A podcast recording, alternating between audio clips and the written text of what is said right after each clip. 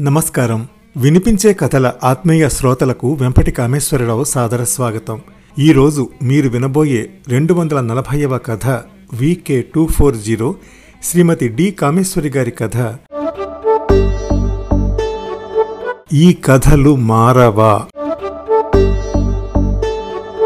రచయిత్రి శ్రీమతి డి కామేశ్వరి గారు వినిపించే కథల శ్రోతలకు చిరపరిచితులే. గతంలో వారి కథలు దోషులెవరు? వీకే వన్ డబల్ టూగా ఊరికి ఉపకారం వీకే వన్ ఫైవ్ నైన్గా సునాయాస మరణం వీకే డబల్ టూ ఫైవ్గా దీప భ్రమర న్యాయం వీకే టూ త్రీ ఎయిట్గా ఆదిశక్తి వీకే టూ త్రీ నైన్గా వినిపించాను కదా. ప్రముఖ కవి రచయిత సాహితీవేత్త శ్రీ సుధామ రచయిత్రి గీతోపదేశం కథల సంపుటి గురించి ప్రస్తావిస్తూ ఎనిమిది పదులు పైబడిన వయసులో తన అపార జీవితానుభవం మూలకందంగా ప్రముఖ కథా రచయిత్రి డి కామేశ్వరి గారు ఈ తరం పాఠకులకు అందిస్తున్న గీతోపదేశం నిజంగా ఒక గొప్ప ఉపాయనం. తెలుసుకునే యువతి అలా నడుచుకునే యువతి అని రచయిత్రి అందిస్తున్న ఈ కథనాత్మక గీతోపదేశం వింటే బాగుపడేవారే కానీ చెడిపోయేవారుండర్లేండి అని. నవ్య జూలై రెండు వేల పద్దెనిమిది సంచికలో ప్రచురితమైన కథ ఈ కథలు మారవ ఇప్పుడు వినిపిస్తున్నాను.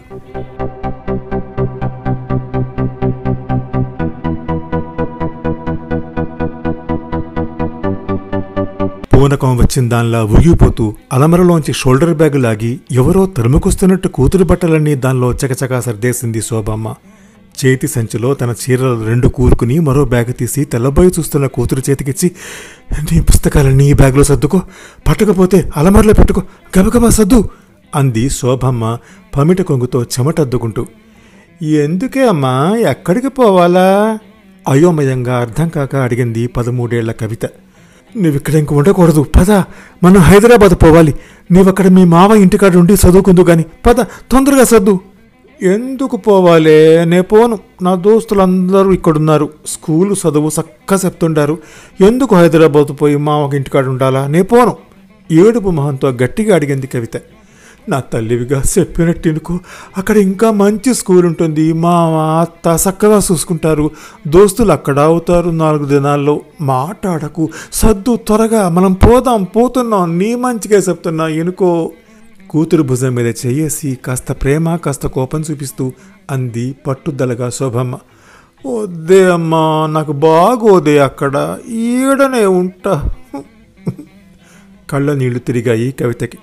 శోభమ్మ కూతురు వంక కోపంగా చూసి తనే అలమరలో పుస్తకాలన్నీ బ్యాగులో కూరేసి చెప్పులు ప్లాస్టిక్ బ్యాగులో పడేసి వాటిని బయటపెట్టి కూతురు చేపట్టి బయటకు లాగి ఇంటికి తాళం పెట్టింది. తాళం పక్కింటి అవ్వకిచ్చి ఆడొస్తే మా తమ్ముడింటికి పోతున్నానని చెప్పు ఆడి ఒళ్ళు బాగోనేదని కబురు వచ్చింది చెప్పు. ఇదిగో వరమ్మా పిల్లదాని సంగతి ఎత్తమాకు నే ఒక్కరితోనే పోయానని చెప్పు అని చెప్పేసి బయటకొచ్చి కనపడిన ఆటో పిలిచి ఎక్కేసింది. అదే ఊపుతో బస్టాండ్కి వెళ్ళి కనపడిన హైదరాబాద్ బస్ ఎక్కేసింది పిల్లతో కలిసి.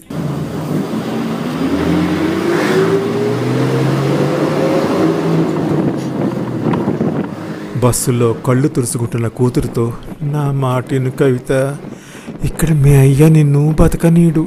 సక్కా అక్కడుండి బుద్ధిగా చదువుకో. మామకి నెల నెల డబ్బులు పంపిస్తా మంచి స్కూల్లో చేర్పిస్తాడు మామ. మీ అత్త బ్యాంకీలో అటెండర్ ఉద్యోగం చేస్తుంది. ఆమె కాస్త సేదోడుగా మంచిగా ఉండు. ఈ ఆరుమూరు కంటే పెద్దూరు హైదరాబాద్. అక్కడికెడితే నీ బతుకు బాగుపడుతుంది. మీ అయ్య ఆ తాగుబోతు సచ్చినోడు. ఆడితో మనం నెగ్గుకు రాలేం ఆడి చేత తన్నులు ఇంకా నెత్తలేను నా బతుకడ్డాగు చెడింది నీవన్నా సక్కా చదువుకుని ఏదన్నా ఉద్యోగం చేసుకుంటూ బతకాలి. ఏదో పెళ్ళికేం తొందర లేదు. మంచోడు నీకు నచ్చినోడు దొరికితే చేసుకుందువులే. నా మాటను నా బుజ్జిగా నేను రెండు నెలల కోపాలు వచ్చి పోతుంటాలే. బస్సులో కూతురికి నచ్చ చెప్తూనే ఉంది శోభమ్మ.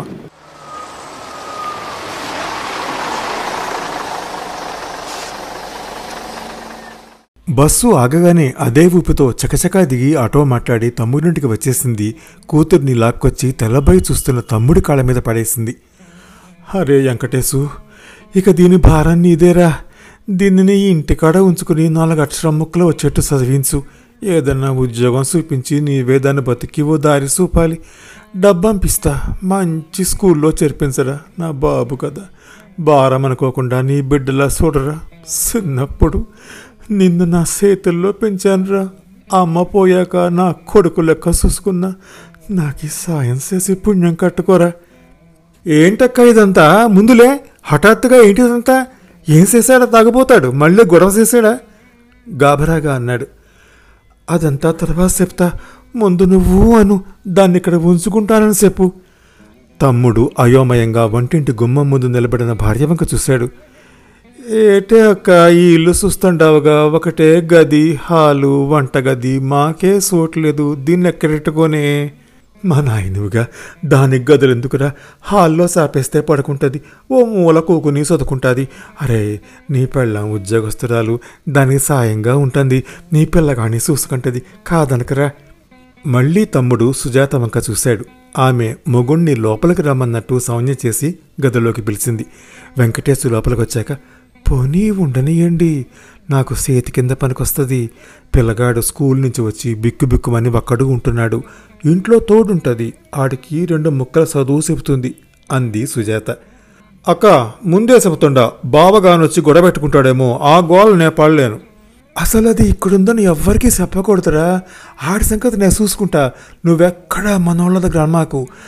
అరే సెలవులాఖరికి ఏదన్నా స్కూల్ చూసి చేర్పించరా డబ్బులంపుతా.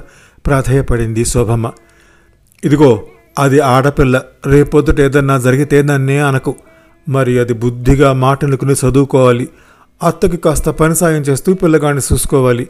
ఎళ్ళగానే దాని స్కూల్ సర్టిఫికెట్లు స్కూల్లో అడిగి పంపు అన్నాడు తమ్ముడు. తలూపిని శోభమ్మ.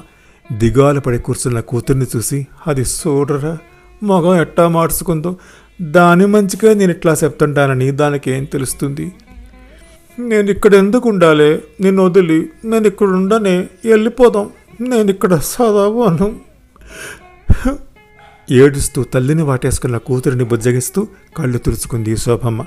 రాత్రి భోజనాలు అయ్యాయి కవిత పడుకున్నాక గదిలో తమ్ముడికి మరదలకి అసలు విషయం చెప్పింది శోభమ్మ.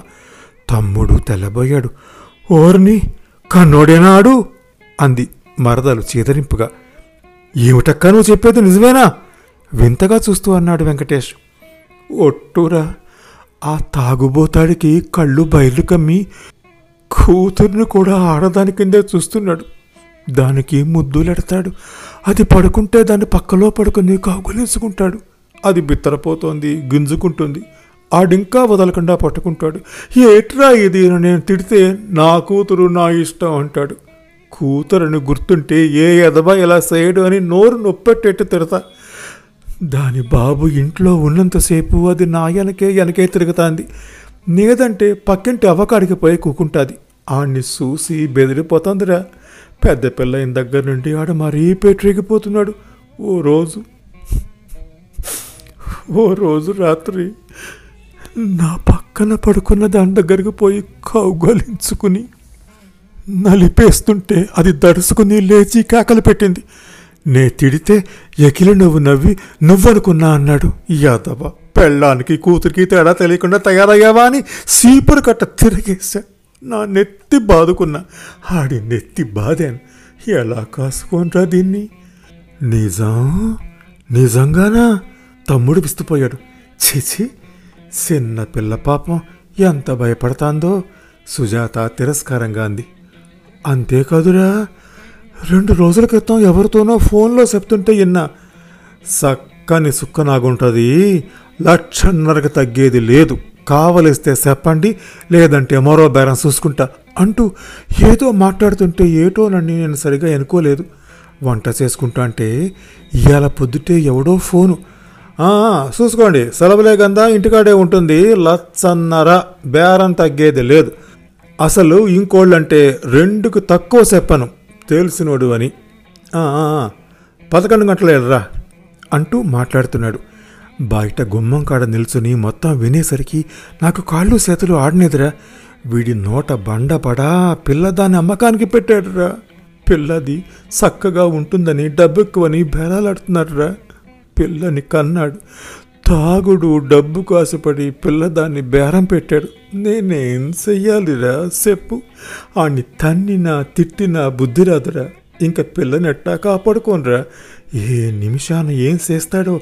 నే ఇంట్లో లేనప్పుడు పిల్లని ఎవరికో అమ్మేస్తే నేనేం చెయ్యాలి? పనికెళ్ళందే కుదరదు. పిల్లని ఎలా కాపాడుకోవాలి?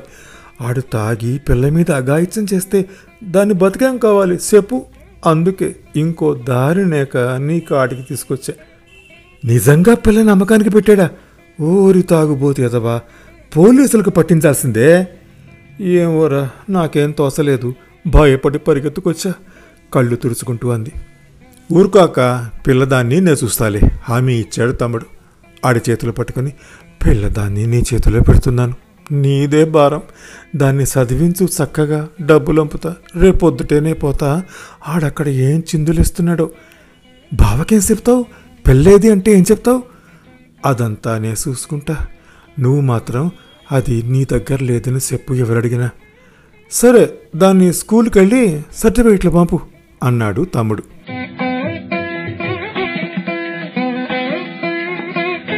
ఇంటికొస్తూనే గుమ్మంలో కూలబడి తలబాదుకుంటూ ఏడుపు లంకించుకుంది శోభమ్మ. ఎడబోయిందో నా కూతురు? ఈ తాగుబోతు సచ్చినాడికి భయపడి ఇంట్లోంచి పారిపోయిందిరో దేవుడో? ఏడబోను? ఏడతకను? తమ్ముడింటికి పోయిందని ఊరిళ్ళి ఎత్తుకొచ్చా? చిన్న పిల్ల ఎటుపోయిందో జాడలేదు నేనేటి సయ్యాను దేవుడో? దేవుడా? గుడిసె ముందు నులక మంచంలో నిద్రపోతున్న రాజన్న పెళ్ళాం ఏడుపు చుట్టుపక్కల వాళ్ళ పరామర్శలు చూసి బిత్తరపోతూ ఏటే ఏటైంది? అన్నాడు. ఏటయిందా దొంగ సచ్చినోడా? నా పిల్లదాన్ని ఏం చేసావు చెప్పు. ఎంతగా కమ్మేశావురా దాన్ని? పిల్లది ఫోన్లో నీ మాటలన్నీ ఇంది ఏడుపు లంకించుకుంది నేను పనికి పోవడం చూసి ఇల్లు వదిలి ఎటో పారిపోయింది. ఏటి? పిల్ల నమ్మేస్తానన్నాడా అవునమ్మా. లక్షన్నరకు బేరం పెట్టాడు. తాగబోతు ముండా కొడుకు. ఆడి తాగుడు డబ్బుకి పిల్లని అమ్మేస్తానన్నాడు. అది విని పిల్ల బెదిరిపోయి చెప్పకుండా ఎటో పోయింది అంటూ తల బాదుకుని మొగుడి తల బాదింది. తన గుట్టు బయటపడినందుకు కలవరపడుతూ ఏటే పేలుతుండో నా కూతురుని నమ్మడమేటే నోర్మై! అంటూ చిందులు వేసి లోపలికి వెళ్ళాడు. నలుగురు నాలుగు మాటలు నాలుగు సలహాలు ఇచ్చి వెళ్ళారు. శోభమ్మ లేచి లోపలికి నడిచింది.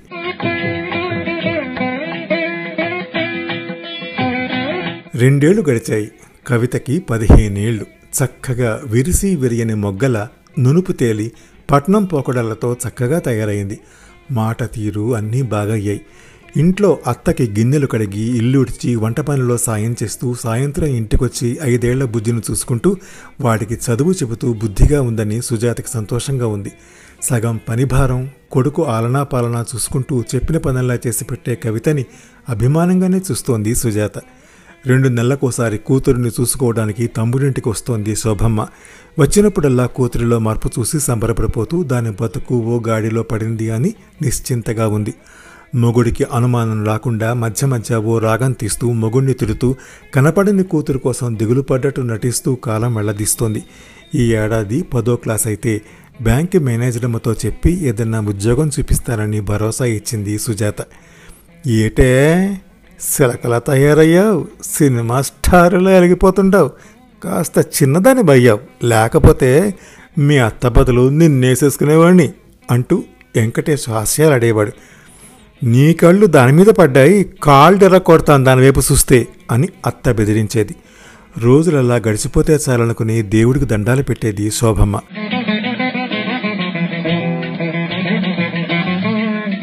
అనుకున్నది అనుకున్నట్టు జరిగితే అది జీవితం ఎలా అవుతుంది? ఓ రోజు సాయంకాలం గుమ్మ ముందు కూర్చుని బియ్యం బాగు చేసుకుంటున్న శోభమ్మ ఇంటి ముందు ఆటో ఆగటం దానిలోంచి కవిత దిగడం చూసి బిత్తరపోయి చేట కింద పడేసి ఏటే ఎందుకు వచ్చినావు? మేకే చూస్తే మన పట కట్టమంతా పోతుంది. ఎందుకే సెపా పట్టకుండా దిగడ్డావు? చూడాలని చెప్తే నేనే వచ్చేదాన్ని కదా అంటూ కలవరపడిపోయింది. కవిత రెండు బ్యాగులు దింపి ఆటోకి డబ్బిచ్చి లోపలికొచ్చింది. ఏటే మాట్లాడవు? మేతతో కొట్టాడావా? నేనేం కొట్లాడలేదు. అత్తే లాక్కొచ్చి బస్ ఎక్కించి పంపించేసింది. ఎందుకు? ఏటి చేశావు? కవిత తల్లి వంక కోపంగా చూసి నన్నేమనకు? పోయి నీ తమ్ముడిని అడుగు ఏటి జరిగిందో. నీ తమ్ముడు నా అయ్యలాగా తయారయ్యాడు తెలుసా? చీదరింపుగా అంది. పట్నం వెళ్ళాక మాటలు నెరిచి లోకజ్ఞానం అబ్బిన కవిత మాట విని నిర్ఘాంతపోయింది శోభమ్మ. అమ్మా నేను ఇంకా అడిగి పోను ఇంకా ఇక్కడ ఉండొద్దు. నీ అమ్మ దగ్గరే ఉండు. నా మగుడిని అడ్డుకోలేను. నిన్ను కాచుకోలేను. ఇంటి పట్టు నుండి ఏం జరిగేది నేను చూసుకోలేను. నాకు కొలువుంది రేపు మీ అమ్మ నన్ను తిడతాది. ఎళ్ళు అంటూ అత్త లాక్కొచ్చి బస్ ఎక్కించేసింది. ఏమైందే? సరిగా చెప్పే వెంకటేష్ ఏం చేశాడో? వణుకుతున్న గొంతుతో అడిగింది శోభమ్మ. నీ తమ్ముడు అయ్య కంటే దరిద్రుడు. కొన్నాళ్ళు బాగానే ఉన్నాడే. నన్ను బాగానే చూసుకున్నాడు. కవిత మంచినీళ్ళుతే చాయ్ పట్టరా? ఇది ఇస్త్రీ చేసి పెట్టవే అంటూ చక్కంగా అత్తకి పనులు చెప్పకుండా అన్నీ నాకే చెప్పేవాడు. దగ్గర కూకుని ముచ్చట్లాడేవాడు. అమ్మా ఒక్క ఏడు సరిగ్గా ఉన్నాడే. తర్వాత ఏటో ఎక్కిలేసాలు ఎక్కిలి నవ్వులు దగ్గరగా రాసుకుంటూ కూకోవటం మీద సయ్యేసి లాక్కోవటం అత్త లేనప్పుడు ఏదన్నా పని చేస్తా ఉంటే అంటుకుంటూ వెనకనక తిరుగుతూ భుజం పట్టి లాగటం అమ్మా నేనేం చెయ్యాలే?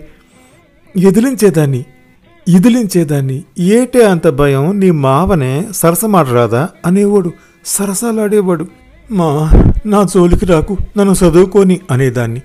ఏమంటే కోపం వస్తుందేమోనని నెమ్మదిగానే చెప్పేదాన్ని. అయినా ఎనుకోలేదు. ఆడి వరస ఆడి సూపులు అత్త కనిపెట్టింది. ఏటి పిల్లదాంతో సరసాలేటి? ఆ సూపులు ఎకిలేసాలు చూస్తుండా?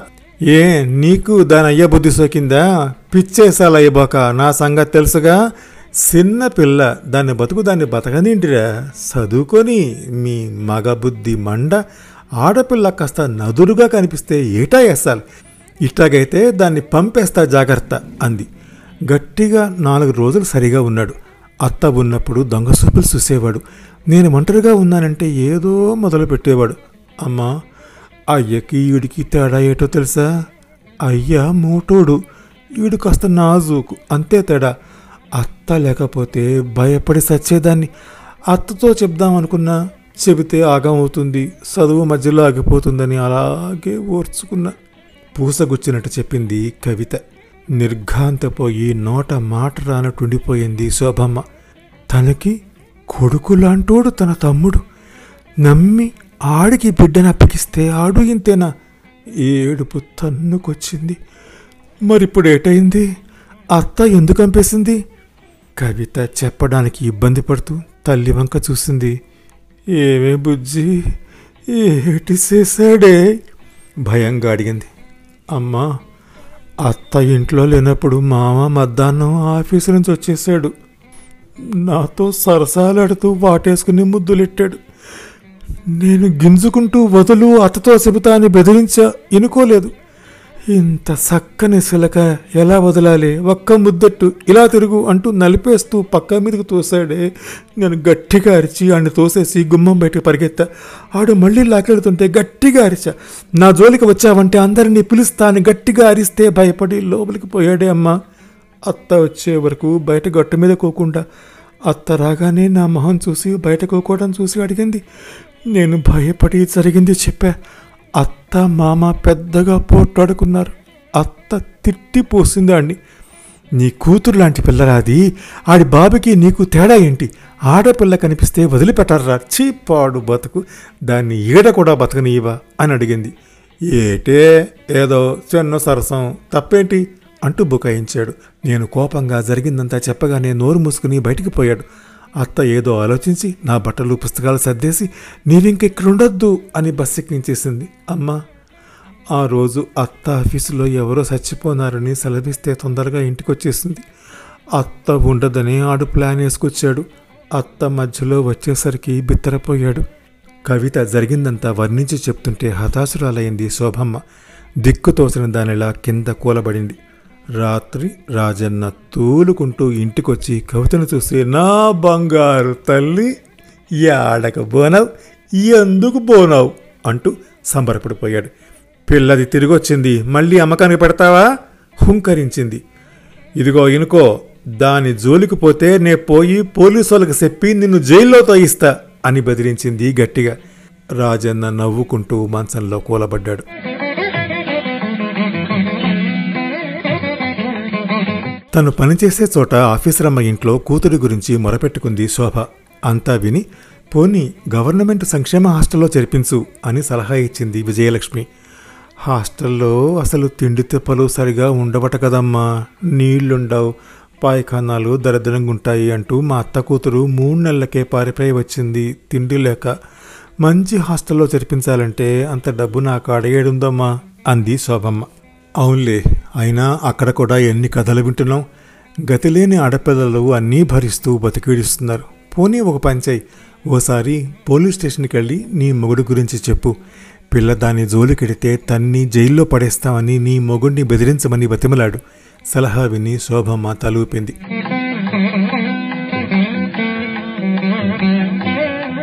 చూడమ్మా నీ పేరేమిటి? శోభమ్మ. నీ మొగుడేం నేరం చేయలేదు కదా? జైల్లో ఎలా పెడతాం? తాగుతాడు నిన్ను తంతాడు డబ్బు లాక్కుపోతాడు. ఇలాంటి తాగుబోతు కదా వాళ్ళని జైల్లో పెట్టాలంటే ఎన్ని జైళ్ళున్నా చాలవు. వాడేదో పిల్లని అమ్మేస్తానని బేరం ఆడాడు కానీ అమ్మలేదు కదా? మరే నేరం మీద అన్ని తన్ని తీసుకురమ్మంటావు చెప్పు అడిగింది ఇన్స్పెక్టర్ శకుంతల. ఏటమ్మా? కన్నోడు పిల్ల దాని మీద అఘాయిత్యం చేయబోవటం నేరం కాదా? బిడ్డని అమ్మకానికి పెట్టడం నేరం కాదా? తాగొచ్చి పెళ్ళానికి కూతురికి తేడా లేకుండా కన్న బిడ్డ బతుకు బండలు చేయాలనుకోవటం నేరం కాదా? సంపుతేనే దొంగతనాలే నేరాలా? మరి మా లాంటోళ్ళు ఎవరికి చెప్పుకోవాలి? మాకెవరు దిక్కు? మీరు ఆడోళ్ళు పోలీసోళ్ళు ఓ ఆడకూతురు కట్టం ఎనుకోరా? నా బోటి దానికి సాయం చేస్తారని వచ్చా. ఆడపిల్లకి ఇంట్లో కన్న తండ్రి తోడబుట్టినోడి దగ్గర కూడా బతికే వెసులుబాటే నేదా? ఇంట్లో బతకనీరు. స్కూల్లో బతకనీరు హాస్టల్లో చదువుకోనీరు రోడ్డు మీద ఒంటరిగా వెళ్తే భయం ఊరి కంపితే భయం. చదువుకునే పిల్లకాళ్ళ దగ్గర నుంచి ఆటో వాడు బస్సు వాడు హాస్టల్లో వాళ్ళు పనిచేసే చోట ఏడ ఆడపిల్ల భయం లేకుండా బతికే వీల్లేదా ఇంటికాడ తండ్రే బతకనీయకపోతే ఆడపిల్ల ఏడకు చేరాలి ఏడ బతకాలి? ఎన్నాళ్ళు తల్లి కాపు కాసుకుంటుంది? మీరేడి చేస్తారో ఆని ఏడి చేస్తారో కొట్టి తిట్టి బెదిరించో మళ్ళీ ఎదవ పని చేయకుండా సాగండి. మీ కాలు మొక్కుతా. కాదంటే నేను ఈడ కూకుంటా కదలను అంటూ ఇన్స్పెక్టర్ కాళ్ళు పట్టేసుకుంది. వదిలమ్మా అలా కాళ్ళ మీద పడకూడదు. లేచి కూర్చో ముందు అంటూ కాళ్ళు లాక్కుంది. సరే బెదిరించడం వరకు చేస్తా గాని ఆణ్ణి జైల్లో పెట్టాలంటే నేరాలు సాక్ష్యాలు చూపాలి అంటూ కాసేపు ఆలోచించి లేచి నిలుచుని కానిస్టేబుల్స్ ఇద్దరు నాతో రండి. లాఠీ దెబ్బలకి దయ్యం దిగుతుందేమో చూద్దాం. ఈ తాగబోతు నాయాల ఆగడాలు రోజు రోజుకి పెరుగుతున్నాయి అంటూ జీప్ ఎక్కింది శోభమ్మను కూడా జీపులో కూర్చోమంది.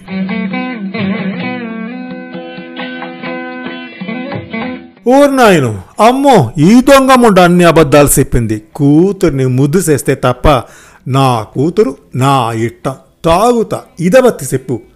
నులక మంచంలో పడుకున్న రాజన్న ఇన్స్పెక్టర్ వచ్చి లాఠీతో రెండు దెబ్బలేయగానే తాగిన మత్తులో పగురుగా అన్నాడు. అలాగా పెళ్ళామైతే తంతావా? కూతురైతే దాని బతుకు బండాలు చేస్తావా? దాన్ని అమ్మకానికి పెడతావా? ఏట్రా పగురు మాటలో? అంటూ మరో రెండు దెబ్బలేసింది. పద నాలుగు రోజులు చిప్పకూడు తిని లాఠీ దెబ్బలు రుచి చూస్తే తల్లెవరో కూతురెవరో తెలుస్తుంది. తాగుబోతు ఎదవల్లారా ఇంట్లో కన్న బిడ్డల్ని కూడా బతకనియర్రా దాన్ని అమ్మడానికి నీకెవరిచ్చారా అధికారం? పద. కానిస్టేబుల్ ఈయన్ని జీపులో పడాయండి అంది ఇన్స్పెక్టర్. అమ్మా అమ్మా ఇన్స్పెక్టర్ గారు ఇదిగో ఈ వీళ్ళను కూడా నలుగుతానండి అమ్మా. మిగతా ఆడవాళ్ళంతా బయటకు వచ్చి మొగుళ్ళని తిట్టిపోశారు.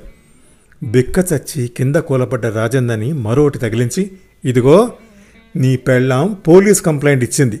మొదటిసారి అని లాఠీ దెబ్బలతో సరిపెట్టా. మరోసారి నీ కూతురి జోలికి నీ పెళ్ళాం జోలికి వెళ్ళావని తెలిస్తే జైల్లో పడేస్తాను. కానిస్టేబుల్ ఇదిగో వీడి పేరు ఇంటి నంబరు పెళ్ళాం పేరు కూతురి పేరు అన్నీ రాసి ఫైల్లో పెట్టండి. మళ్ళీ ఈమె గాని వచ్చి కంప్లైంట్ చేస్తే ఈయన్ని లాక్కొచ్చి జైల్లో పడేయండి. అంటూ బెదిరించి శోభమ్మ భుజం తట్టి ధైర్యంగా ఉండు మళ్ళీ ఏదన్నా జరిగితే చెప్పు అంటూ జీపెక్కింది. శోభమ్మ దండాలు పెడుతూ చీర కొంగుతో కళ్ళు తుడుచుకుంది.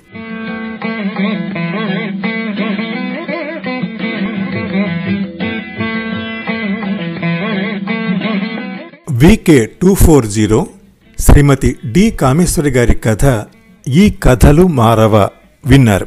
ఈ కథను నేను వినిపించే తీరు మీకు నచ్చితే లైక్ చేయండి మీ కాంటాక్ట్స్కి షేర్ చేయండి మీ అమూల్యమైన అభిప్రాయాన్ని కామెంట్ రూపంలో నాకు తెలియజేయండి. నా వినిపించే కథల ఛానల్కి సబ్స్క్రైబ్ చేసి మీ ఆదరణ అభిమానం ప్రోత్సాహం అందించండి. తప్పక చేస్తారు కదా. నమస్తే. వినిపించే కథలు ఇవి వినిపించే కథలు వినిపించే కథలు ఇవి వినిపించే కథలు.